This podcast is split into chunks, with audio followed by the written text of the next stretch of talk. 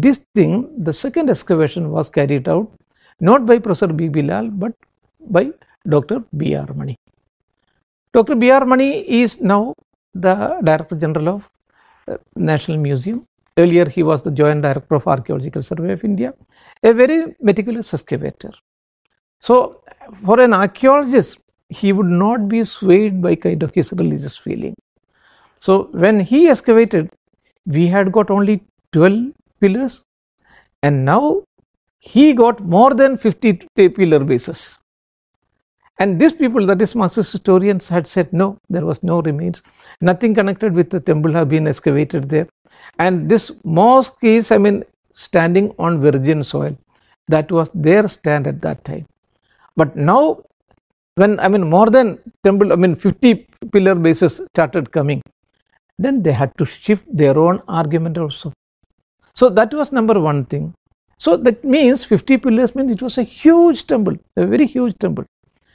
And then uh, the excavation that is Professor B, uh, Dr. Mani's excavation that yielded this Magar Pranali.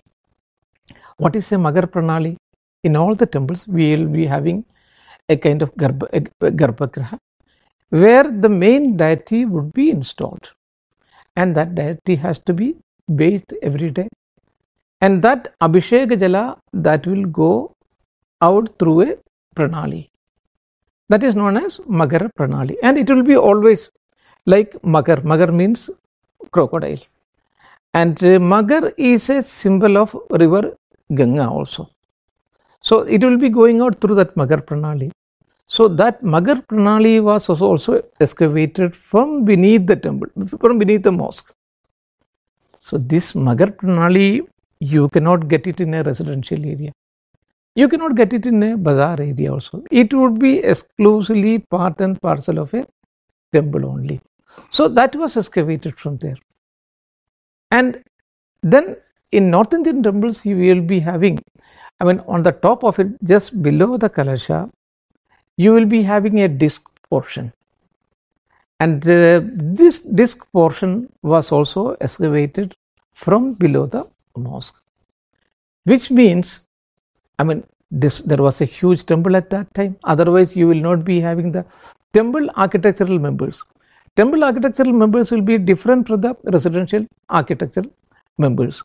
So it is known as Amalka. This Amalka was also excavated from there.